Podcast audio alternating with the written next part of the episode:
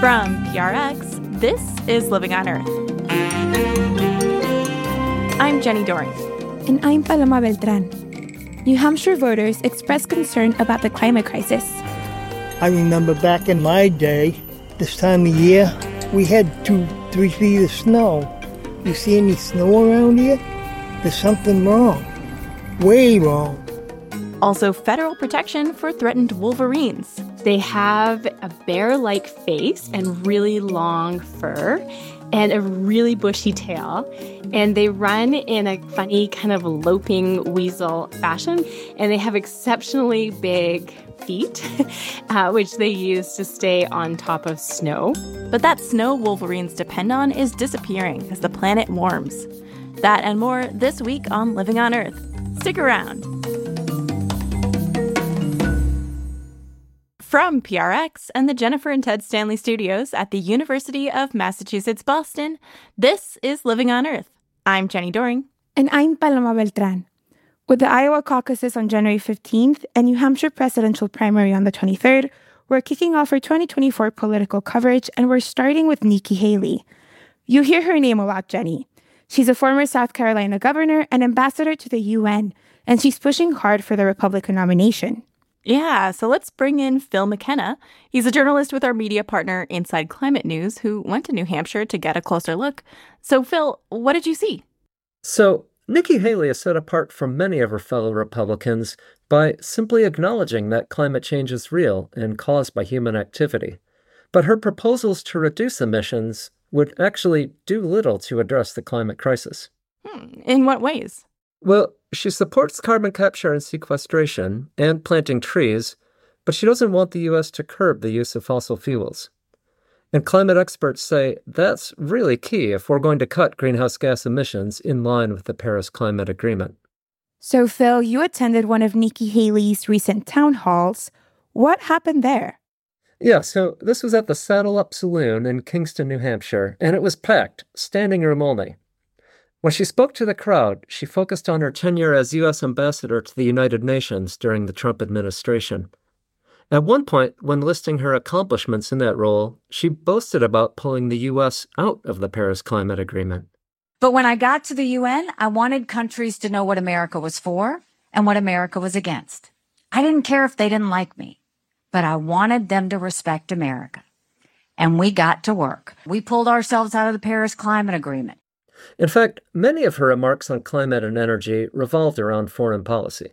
And there were two things when I was at the United Nations that Russia, China, and Iran never wanted us to have. They never wanted us to have a strong military, and they never wanted us to be energy independent. We won't be energy independent. We will be energy dominant.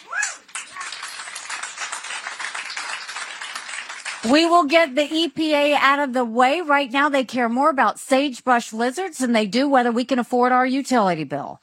We will speed up the permitting process. We'll get our pipelines going. We'll do the Keystone pipeline. We'll export as much liquefied natural gas as we can.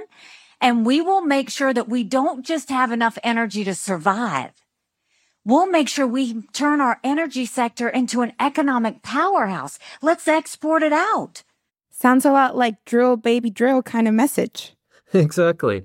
And overall, Republican voters in attendance seemed pretty enthusiastic about what Haley had to say, but I wanted to hear directly from them. Yeah, what was their reaction? Well, in contrast with Haley's speech, lots of folks I spoke to expressed concern about climate and the environment. Here's Lester Reed, a 77 year old independent voter from nearby Plaistow after the event. Climate they got to do something about that, and they got to do it now instead of pushing it off for tomorrow. I remember back in my day, this time of year, we had two, three feet of snow. You see any snow around here? There's something wrong. Way wrong. And what were people saying regarding Haley's stance on the environment? Many of those I spoke with said that they believed Haley would be a more environmentally friendly candidate than other Republican candidates. But registered Republican Michael Bailey from nearby Derry said that despite his belief in climate change, he feels it's too late to move forward on any sort of climate action. I think she probably is a very conscious climate person, which is fine. And I admire that too.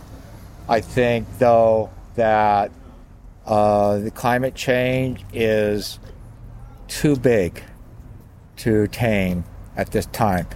Any, any bit helps, sure, but it's just way too late. Bailey then explained that he intends to cast his vote for Donald Trump. Hmm. So it sounds like some climate doomers, as they're sometimes called, aren't really swayed by Haley's stance on climate change. Yeah, and that's the case even though Nikki Haley's climate platform rejects many of the Democratic Party's environmental moves.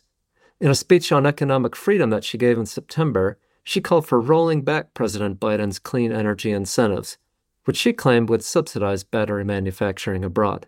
We should also eliminate Joe Biden's $500 billion in green energy subsidies. No more cash windfalls for China. But although Haley is correct about the scale of the investment in green energy, most of the funding and tax credits in the Inflation Reduction Act is targeted toward domestic manufacturing and research and development. What about Nikki Haley's record on climate as governor of South Carolina? Well, she blasted the federal Clean Power Plan, which would have curbed greenhouse gas emissions from coal fired power plants. She also voiced her support for drilling for oil and gas off the coast of South Carolina. Mm, what did that look like? Well, for example, in 2013, Haley and her fellow Republican governors from Virginia and North Carolina wrote a letter to Sally Jewell, who had just been nominated as Obama's Interior Secretary. The letter asked Jewell to open up the waters off their states to offshore drilling, though that never happened. Hmm. And what about developing renewable energy resources like solar and wind in her state? As governor, Nikki Haley signed legislation that paved the way for the ongoing build out of solar power in South Carolina. However, she put little of her own political capital behind the bill, a compromise hashed out between electric utilities and solar power advocates. Overall, Phil, how prominent do you think the climate emergency is in this Republican primary season? Well, climate change is definitely not the main issue in the Republican primary this year, but it's being discussed more than in the past. And as you've heard, it's certainly getting harder and harder to ignore. Thanks, Phil. Phil McKenna is a reporter with Inside Climate News. We'll catch up with you soon later down the campaign trail. Sure thing. Thanks, Jenny. Thanks, Paloma.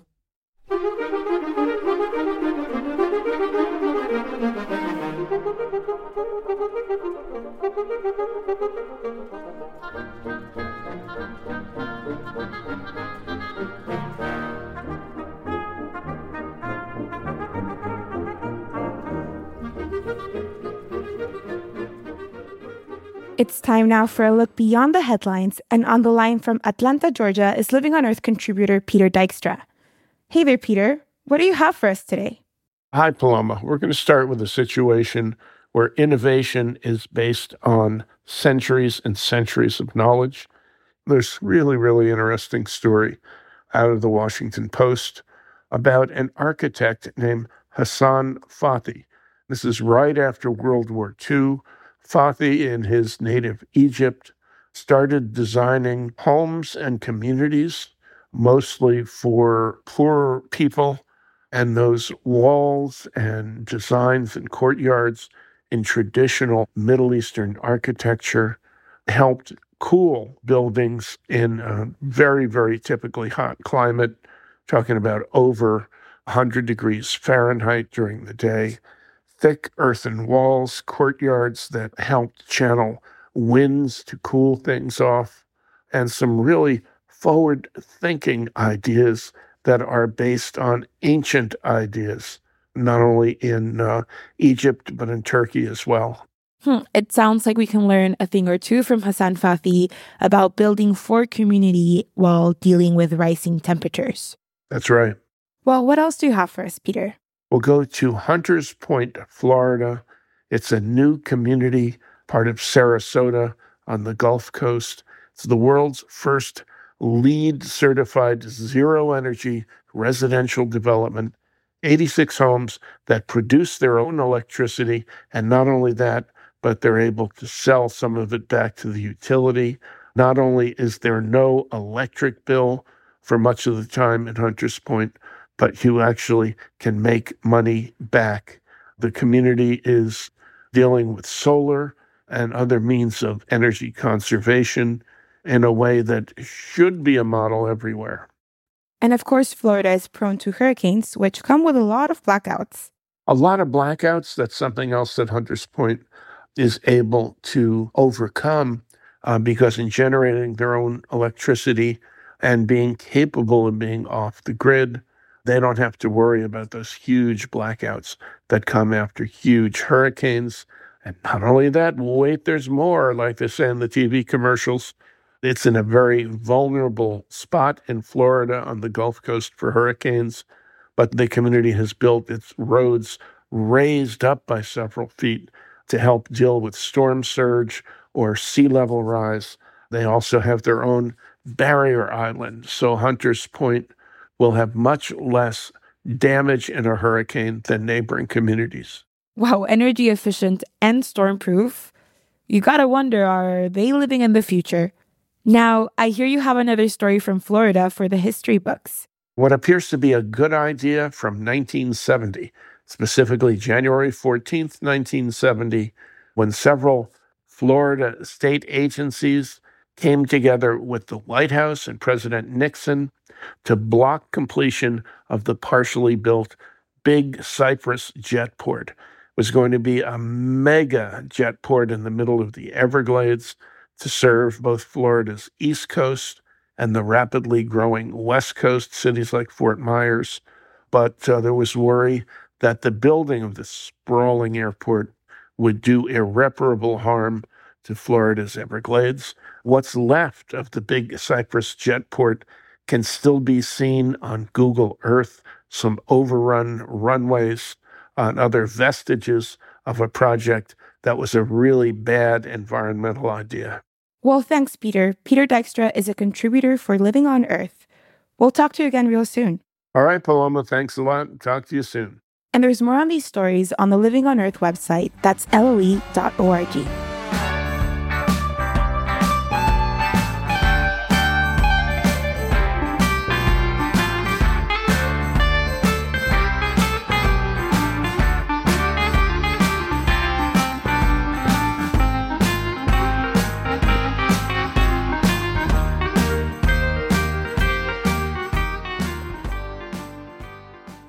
If you enjoy the stories you hear on Living on Earth, please consider signing up for our newsletter. You'll never miss a show, and you'll have special access to show highlights, notes from our staff, and advance information about upcoming live virtual events.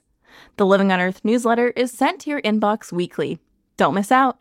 Subscribe at the Living on Earth website, loe.org. That's loe.org. Coming up, EVs are in the fast lane, but it's a bit of a bumpy road. That's just ahead. Stay tuned to Living on Earth.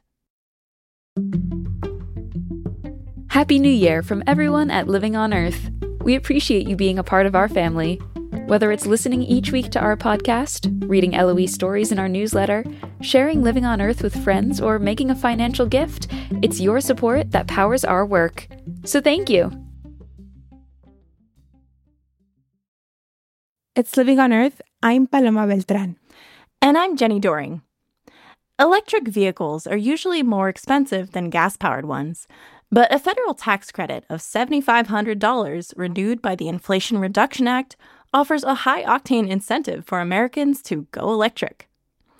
For consumers to qualify for the credit, automakers must have met certain standards, like sourcing battery materials primarily from the US or trade partners and doing final assembly here in the US.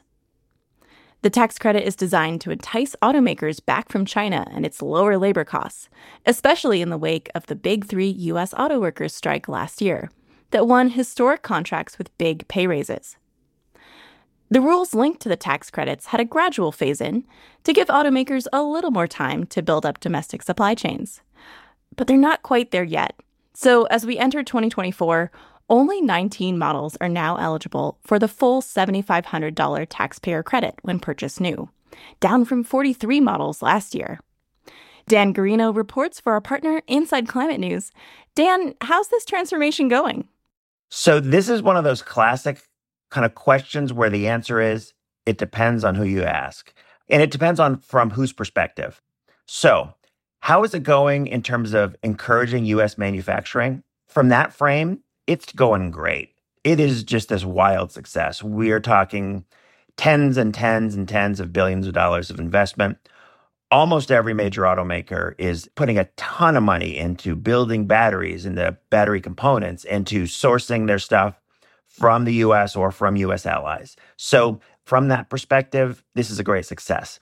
For a consumer or for a car dealer who wants a really simple tax credit, who wants a tax credit that's available on a whole bunch of vehicles, it's not as great because it's more difficult for these vehicles to qualify. So if I want to go shop for, say, a Hyundai or a Kia vehicle, none of them qualify if I'm buying a new vehicle. If I want, you know, Volkswagen, BMW, or some, you know, some of the German brands, you don't see many of them qualifying. A lot of the Tesla vehicles do qualify, but certainly not all of them. Hyundai and Kia, though, are also adjusting the way that they produce vehicles and where they produce vehicles so that one day they'll be able to get this same credit. So it's tougher for consumers, but the idea is that this will become simpler for consumers a couple years from now when companies have adjusted the way that they source this stuff.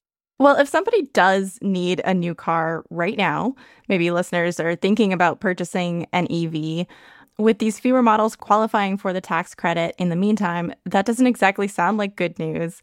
But to what extent is there any kind of silver lining for those listeners? A typical electric vehicle is more expensive than a typical gasoline vehicle, but there's a really wide spectrum in terms of how inexpensive some of these vehicles are. Kia and Hyundai have done a great job with their EV lines. They have models that get great reviews. They have models that are also pretty affordable, even without tax credits.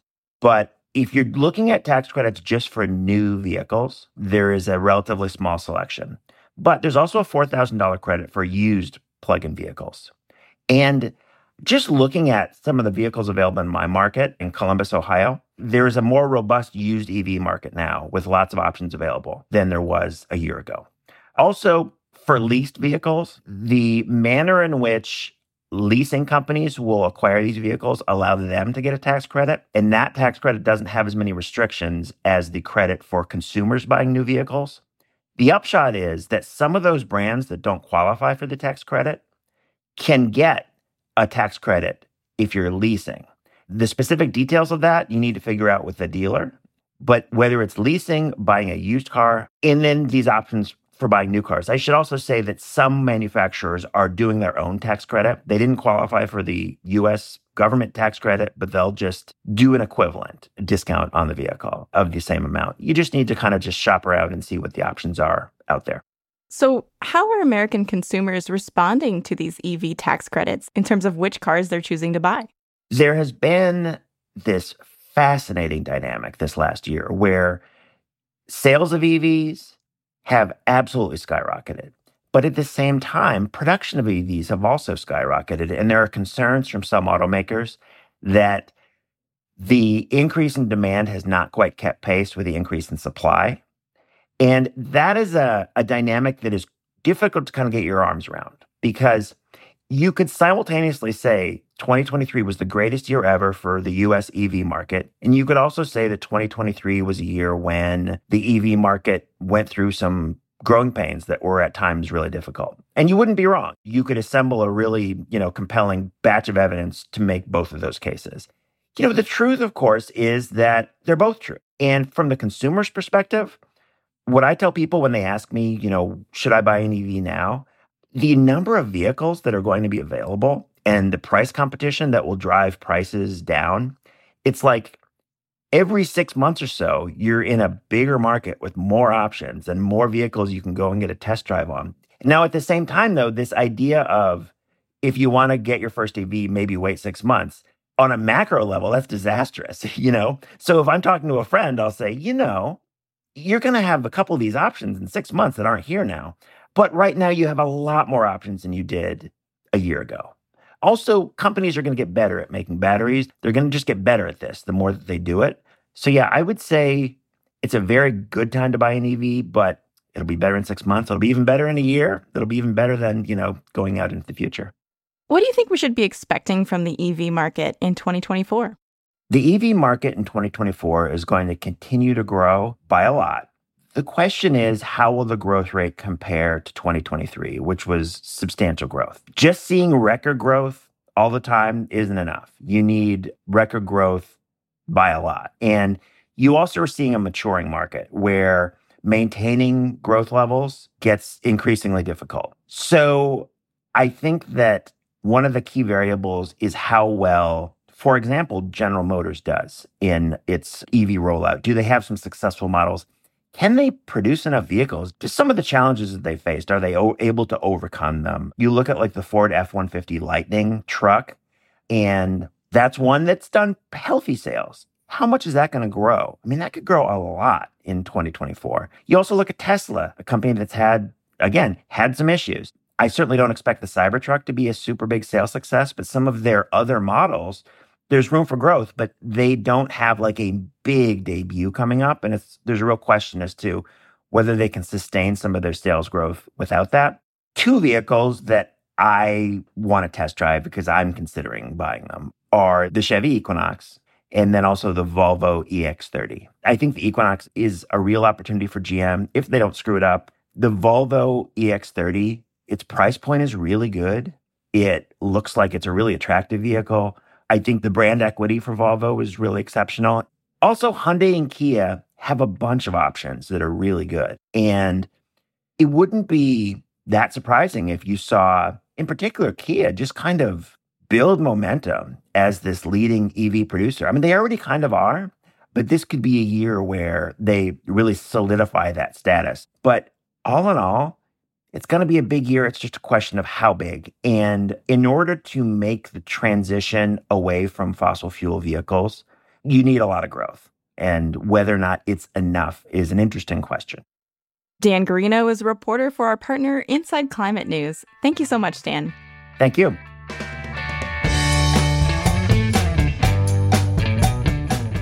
The U.S. Fish and Wildlife Service recently listed wolverines in the lower 48 as threatened under the Endangered Species Act.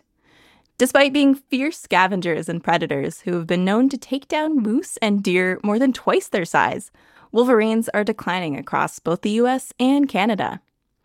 And the 300 or so wolverines south of that border are becoming increasingly isolated from each other and from larger populations further north. That's bad news for genetic flow to connect various populations and improve resilience to things like environmental change, disease, and habitat fragmentation. Here to speak with us is wildlife biologist Doris Hausleitner. Hi there, welcome to Living on Earth. Thank you for having me. So, I think most of us have heard of wolverines, but a lot of people just can't picture one. What is a wolverine exactly? Well, that's a great question. Wolverines are more often heard of than seen, and so that's not surprising. I like to think that a wolverine is like a medium sized dog, like an Aussie Shepherd size. And they have a bear like face and really long fur and a really bushy tail. And they run in a funny kind of loping weasel fashion because they are the largest member of the weasel family. And they have exceptionally big feet, uh, which they use to stay on top of snow. They naturally occur at low densities, and they're also quite elusive and don't love to be around humans. And so we don't often see them, we often see their tracks. How do you study them if they're so good at avoiding humans? That's a great question. Yeah, we have decided for our project that we want to study them using non invasive means. And so that has been challenging. We do several things. One, we have used non invasive genetic techniques. So we set up a bait station with a lure, and we often set that up in a tree. And we're trying to entice the wolverine to climb the tree, to reach for the lure. And while they're doing that, they have to go through these snarls of barbed wire. They have really thick skin. But in the meantime, what they do is they just leave a little bit of hair behind. And the hair is so useful because we can tell first what species it is, and then we can tell what gender it is, and we can tell um, who it is. So, all the way down to an individual. And at the same time as they're going through the barbed wire, we have the bait set up in a way that the wolverine has to stem out with all four legs. And a camera set up across from the bait, taking photos. And each wolverine has a unique chest blaze. And so we can also confirm individual using that chest blaze. And we can tell whether it's a male or female from the genitalia. And if it's a female, we look for signs of lactation. And if they're lactating, we get a little bit more information on reproductive output all in the same time. Wow, that's amazing. so, this is like getting pretty up close and personal with the Wolverine, but with the help of a camera. It's a bit intimate, yes. so, I understand that Wolverine populations have been decreasing over the past decade or so. Why is this, and what threats do Wolverines face? Yeah, so Wolverine have been decreasing over the last decade, and scientists have seen these decreases in population numbers. And in Canada, we've seen this even in areas that are not harvested. So in Canada, we still do have a harvest for wolverine for pelts. But even in parks where there is no harvest allowed, we're seeing a decline. And so we anticipate that the decline is because of an increased amount of recreational users, particularly since COVID. We also have the worry of climate change to add to the decrease in wolverine populations partly because climate change means less available snow in the mountains. And having less available snow also concentrates recreational users. And so it's sort of a two pronged sword. Snow is needed for denning and for caching food and for moving for wolverines. And we love snow to ride and slide on. Now, the Biden administration here in the US recently listed wolverines as a threatened species. What finally pushed them to do this? Yeah, there are a number of reasons they were listed, but the genetic studies that we're doing are showing that there's a bit of disconnect with genetic flow, and wolverines in the US are really, the populations are really contingent on keeping that genetic flow also, there's just more research and more information available on the actual numbers of Wolverine, and they're not as good as we had hoped. and here in the lower 48 of the United States, what are some of those numbers currently for Wolverine populations? Yeah, the estimate is in the hundreds, not the thousands, and more like 300 is estimated. And those numbers are are not high especially if they're so spread out, right? Yeah, exactly. Just having such low densities, you can imagine the impact if even one or two individuals are lost from the population. Yeah. So, what can people do to reduce their impacts on wolverines as they enjoy winter sports like skiing? That's a great question. So, people can get familiar with what a wolverine track looks like. And once they get to know a Wolverine track, if they cross a track when they're recreating, no big deal. Wolverines move all over the landscape. And so if they see sort of a singular track kind of moving on into the horizon, they should just be thrilled that they saw it, take a photo, and enjoy their day. But if they're snowmobiling or skiing and they come across a concentration of tracks, like tracks that are meandering, moving in and out of rocks, and maybe even tracks of multiple ages where you can kind of see that the snow has covered some tracks and there's some new tracks, then that is a good indication that you're in a denning area because wolverines don't hang around one place for very long unless they're denning. And if you run into that, then the suggestion is to leave that area as soon as possible and stay out of it during the denning period, which is mid February to mid May. And I imagine, you know, at a ski resort where there's always a lot of people around, this is probably less of an issue. But are we talking about like backcountry skiing, things like that? Yeah, correct. Mostly if you're at a resort, you're the Wolverines have probably already moved out of that area. But this is typically for people that are backcountry recreating, either mechanized users, so that could be cat skiing or heli skiing or snowmobiling, or non mechanized users, which is like snowshoeing or skiing, backcountry skiing, or even cross country skiing. hmm And what happens when humans move into their territory on skis or on a snowmobile or on snowboards for that matter? you know, Wolverines are sort of known for their feisty nature, but they are really, really sensitive at denning areas. And so if a Wolverine feels threatened at her den, the Wolverine mama, she will move her kits. And so that movement is detrimental for two reasons. One, she could be vulnerable to predators while she's moving her kits. She can only move one at a time, so she has to leave one alone. And two, Wolverine females will provision their den sites prior to denning. And so they'll cache all sorts of food items in snow. They use it like a refrigerator. And if they're forced to move, then they don't have access to the parlor anymore. And those food items are harder to come by. And Doris, what got you interested in studying wolverines? Oh, you know, I always saw wolverine tracks when I was recreating backcountry skiing. And, you know, I'd be doing like 10 switchbacks, and the wolverine would just be going straight up this mountain and always are in the most wild, beautiful places. Uh, they just invoke this sense of awe and wonder that is just so special that I was I've just been drawn to them. Yeah. Since I was a kid. and have you seen one in the wild?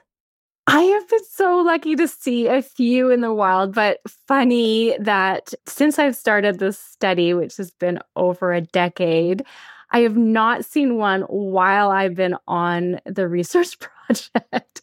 I've done a lot of tracking and I've seen a lot of photos and camera traps, but I have never seen one in person.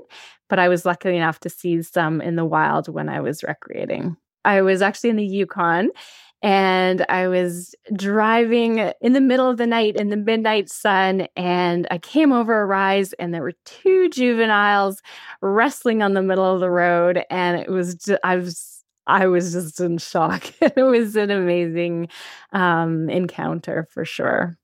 Wow, that's so cool. They were wrestling, you said? Yeah, and in my mind, I'm I'm totally anthropomorphizing, but I in my mind, their mom had like stashed them away and told them to behave, and they had gotten out and decided to, to wrestle on the road instead. Doris Hausleitner is a wildlife biologist with Seepanee Ecological Consulting. Thank you so much, Doris. Oh, it's been a real pleasure. Thanks, Jenny.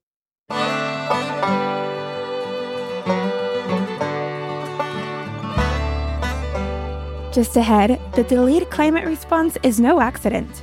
It's exactly what fossil fuel companies were gunning for when they locked in on a campaign to deny the science of climate change decades ago. Keep listening to Living on Earth. Support for Living on Earth comes from Sailors for the Sea and Oceana, helping boaters race clean, sail green, and protect the seas they love. More information at sailorsforthesea.org.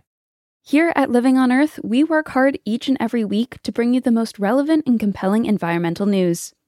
As a nonprofit organization, we count on you to help. Listener support is key to sustaining the environmental news gathering and reporting that you rely on. Please consider doing your part to support Living on Earth. A monthly donation is the very best way to ensure LOE's work continues week after week. To make your pledge of support, go to LOE.org and click Donate. And thank you for helping to keep LOE's nonprofit environmental media going strong. It's Living on Earth. I'm Jenny Doering. And I'm Paloma Beltran. The burning of fossil fuels is a primary source of climate warming greenhouse gases worldwide. And the science tells us that if we don't drastically reduce those emissions as soon as possible, we're headed for even more catastrophic climate disruption. But by 2030, the UN reports that global fossil fuel production is set to be more than double the level consistent with meeting the goals of the Paris Climate Agreement. The dominance of the fossil fuel industry, even as we face the climate emergency, isn't all that surprising, says Naomi Oreskes. She's a professor of the history of science at Harvard and says the fossil fuel industry has stalled climate progress around the globe for decades. Professor Oreskes recently joined Living on Earth's Steve Curwood to describe the industry's campaign of disinformation. So, how far back did big oil companies know about the potentially catastrophic effects their products could have on the climate and the planet? We know from our research and the research of others that as early as the 1960s, the oil industry was quite well aware that burning fossil fuels put greenhouse gases into the atmosphere, and those gases were almost certain to warm the planet. And they also knew that the effects would likely be very serious. We begin to see really serious, sustained work on the issue in the 1970s. And by the mid to late 70s, some companies like ExxonMobil actually had their own in house scientists doing this research. And so we've shown in our work, we've gone back and we've looked at those reports, we've looked at the scientific papers that were published either by industry scientists or co authored by them with academics. And they show very clearly that by the late 70s, early 80s, the oil industry had a very clear picture of what this problem was, understood that it was serious, that it would have large social, economic, and political consequences, that it could include very substantive sea level rise, and that it might make their product unsellable. Go back to the very beginning. What was the first sort of shot across the bow, so to speak, inside industry? Who spoke up and said, whoa, whoa, whoa, whoa, we really could have a problem here? Well, there's a few different shots across the bow. One of my favorite early examples is the physicist Gilbert Plass, who worked for Ford Motor Company. So we have reports from the 50s and 60s where the car industry is beginning to recognize that this could have significance for their long-term business model. But also Plass worked for Ford Aerospace, and they were interested in heat seeking missiles and the impact of CO2 heat absorption on heat seeking missiles. So Plass did some of the most important early work that proved that climate change would result from increased CO2 in the atmosphere. So that was in the mid 1950s. We also know that in the early 60s, there were a number of studies and reports done, including one by Edward Teller, the famous physicist who spoke to the American Petroleum Institute about this issue. We have a number of reports that my students actually tracked down of air pollution conferences in the early to mid 1960s, where scientists were talking about CO2 as a form of air pollution. And we know that auto industry executives, oil industry executives, chemical industry executives were present at these meetings and heard these conversations and in some cases participated in them. So, what did big oil companies do with that information? Well, at first, they didn't actually do much of anything. And one of the things that's been interesting to us in the research we've done on the 1960s is that in the 1960s, there's this conversation going on that the oil industry doesn't seem to be particularly worried about. And my interpretation of that is that so long as climate change seemed far off in the future, they didn't really think it was something that they had to worry about terribly much. Now, a couple of companies did, and ExxonMobil is the most famous because they actually created a research group to better understand the problem. And they did that in the 1970s. So we know that they were taking it seriously. And we know that their own scientists wrote a number of reports that said, yes, this actually is significant. It is something the company should be paying attention to. But even then, most scientists in the 1970s still thought that change was pretty far away. And a lot of the reports that are written don't actually specify when they think discernible effects would occur. But when they do use a number, they sometimes use the year 2000. And sometimes when scientists talked about the issue, they talked about the year 2100. So you can imagine if you were a corporate executive in 1975 and someone comes along talking about climate change as something that would happen in the year 2100, you might reasonably think, mm, that's not something I really need to worry about. But what we've seen in our work is that it begins to change very dramatically and in a very specific year, 1989. 1989 is when we first begin to see climate change denial begin to be a thing. So we begin to see reports, advertisements, op ed to say, well, hold on, slow down. We don't really know. We're not really sure. And so one obvious question is, why then? And I think we know the answer because 1988 is the year that Jim Hansen testifies for the first time in the US Congress that man made climate change is underway. And he testifies to the effect that he and his team at NASA are 99% sure that this is the case. And you know as well as I do, scientists hardly ever say they're 99% sure about anything. So it's this very strong, very clear, quite unequivocated statement. And 1988 is also the year that the IPCC, the Intergovernmental Panel on Climate Change, is created. So you have these two big things happening to say, okay, we've been talking about this as something that's far off in the future, but actually, this is happening faster than we thought. And if Hansen is right, it's actually already happening now. And I think that scares the pants off the oil industry. And I think that helps to explain why we then see this big pivot. Yeah, I mean, what did they do with that information that climate change is here and now as of 1988? Well, a few things. One thing we know is that ExxonMobil disbanded its climate research program. So they had a whole group that was doing CO2 climate modeling, and they also had a group that was actually measuring carbon dioxide at sea. And we know that that whole group was disbanded. So they stopped doing the research that would potentially contribute to a better understanding of what was really happening. And instead, they shifted away from science and towards an anti scientific position, towards disinformation.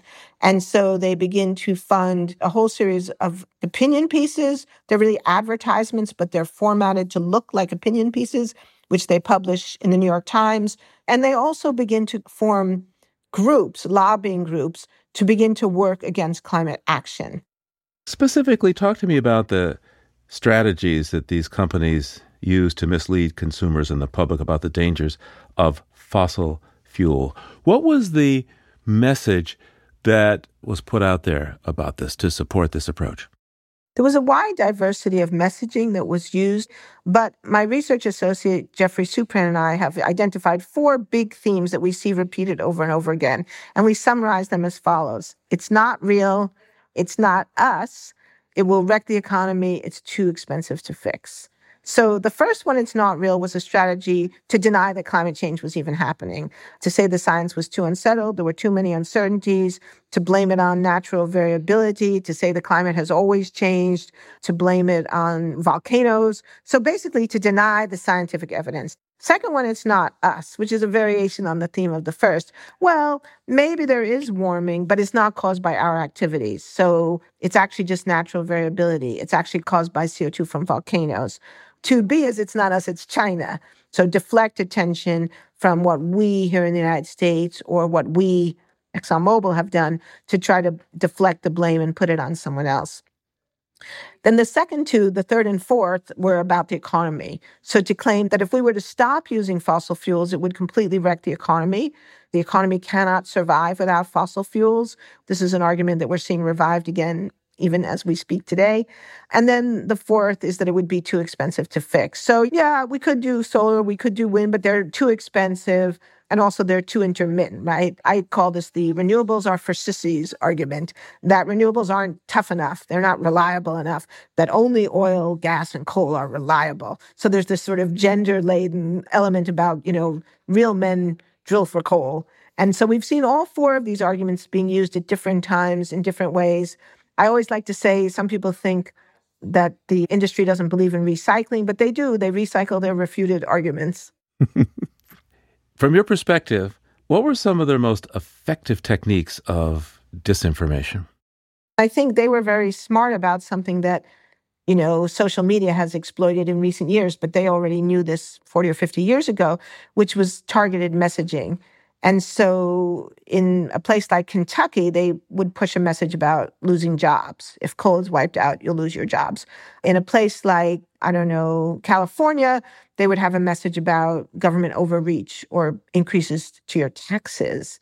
They also had different arguments or different messages for male and female audiences. So the incredibly effective thing they did was to recognize that there wasn't one thing and to do a whole lot of different things, also different media, radio, television, print media. And then now we're seeing tremendous amounts of growth of disinformation on social media. Naomi, I understand that there was some really ridiculous, well, maybe even outlandish advertisements back in the 1960s in magazines. Could you describe one of those spreads for me, please? There's a very famous advertisement that was put out by Humble Oil, which was part of the Standard Oil, the John D. Rockefeller network, where they showed a giant glacier and they talked about how much energy it would take to melt the glacier as if that were a good thing. And I think that's a very nice telling example for us of how our mentalities have changed. Right around the time that scientists were starting to understand how climate change could melt glaciers and that would be a bad thing, we have people advertising that being able to melt a glacier was a good thing. So part of this story is that it has required us to rethink how we think about nature, the environment, living on Earth. And so the difficulty of this story is it's not just about disinformation from the fossil fuel industry, but the way in which that disinformation has worked in conjunction with our own fears, anxieties, beliefs, attitudes to get us to this place where we are today. So, this may seem obvious, but what convinces you that this whole process of misinformation was deliberate, that these weren't sort of people who mistakenly didn't quite get what was going on? Well, that's an easy question to answer because they said so. I mean, as a historian, I work with documentary evidence. We've spent a lot of time in the archives. We've visited archives in, I don't know, at least 20 states, I think, as well as looked at lots of documentary material that is available online. And we see how this was planned. We see how it was organized. We see the documents that say, you know, we're going to say there's no consensus on climate change. We're going to design this advertising campaign and we're going to run it in these places. And we came across documents that even had focus group studies.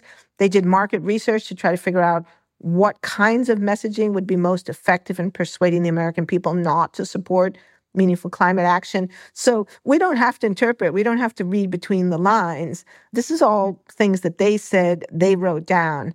And of course, the other big piece of this puzzle, and this is the work that Erik Conway and I did in our book Merchants of Doubt, some of the key players in climate change disinformation came out of the tobacco story. So we showed in our book how two of the original four merchants of doubt had worked directly with the tobacco industry, had worked on these strategies for tobacco, and then carried those strategies and tactics into the climate space. So, talk to me about how these disinformation strategies have changed over time. You mentioned that climate disinformation has moved to social media. So, what does the fossil fuel climate denial marketing campaign look like today? Well, it's a little hard to answer that question because one of the things about social media is that it's so segmented. But one message we are definitely seeing today is a revival of the anti government message to say that this is all a liberal conspiracy to take away your rights, to take away your hamburgers, to take away your right to drive a big car. And this particularly came up in the recent debates about gas indoors. So in New York State, when the state proposed a regulation that would not allow gas in new homes, the fossil fuel industry saturated the state with a set of advertisements saying that this was government overreach, this was government control. If you allow the government to regulate gas stoves, it's only a matter of time before they regulate everything. And this is an argument we have seen repeatedly used throughout this whole history. And so now we're seeing it again being used to defend gas stoves. Naomi, how can environmental advocates, scientists, citizens push back against these very expensive and sophisticated climate denial uh, marketing campaigns? It's not easy because, as you just said, they are sophisticated and they're extremely well funded. But the good news is there are more of us than there are of them. So I think this is why it's so important for everyone to be mobilized on this issue. If we just rely on a few scientists, we will not win. But if we all become organized, if we speak in our communities, in our churches, in our synagogues, in our mosques, in our schools, at our places of work, if we have the conversation about what's happening, and particularly the conversation about disinformation, which is an awkward conversation to have, but an essential one, because one of the things that I found is that you can't really counter disinformation with information because now people just don't know who to believe. But if you expose it as disinformation, well, nobody wants to be at the losing end of a con.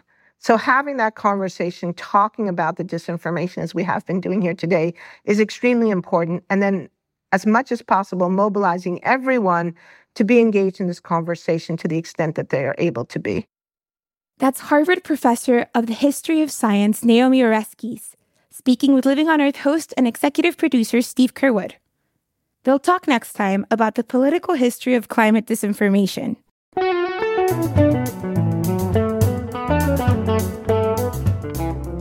Next time on the show, how adventures outdoors shaped the wild girls who dared to dream of a better future for themselves and their nation.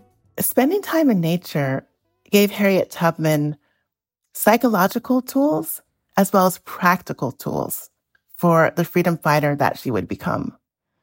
She talked about how she was a neglected weed as a child, and, and these are her words. This is something that really caught my attention when I was thinking about how to interpret her life story because it tells us that Tubman was an observer of nature. She was someone who thought about herself through the language of nature. And it also tells us that Tubman recognized the way in which she was being mistreated as a child. And she also associated herself with a kind of living thing that is incredibly tough and resilient. Just like we have a difficult time trying to rid our yard of weeds, enslavers in the American South could not rid themselves of Harriet Tubman. That's next time on Living on Earth. Living on Earth is produced by the World Media Foundation. Our crew includes Naomi Arenberg, Josh Croom, Swayam Gagneja, Maddie Hibbs, Mark Kausch, Mark Seth Lender, Don Lyman, Sarah Mahaney, Ainsley O'Neill, Sophia Pandalidis, Jake Rigo, Elle Wilson, and Yolanda Omari. We say goodbye and thank you to Mazi Ingram this week. Tom Tiger engineered our show. Allison Lirish Dean composed our themes. You can hear us anytime at LOE.org, Apple Podcasts, and Google Podcasts. And like us, please, on our Facebook page, Living on Earth. We tweet from at Living on Earth and find us on Instagram at Living on Earth Radio. And you can write to us at comments at LOE.org. Steve Curwood is our executive producer. I'm Paloma Beltran. And I'm Jenny Doering. Thanks for listening. Funding for Living on Earth comes from you, our listeners, and from the University of Massachusetts Boston, in association with its School for the Environment, developing the next generation of environmental leaders, and from the Grantham Foundation for the Protection of the Environment supporting strategic communications and collaboration in solving the world's most pressing environmental problems. PRX.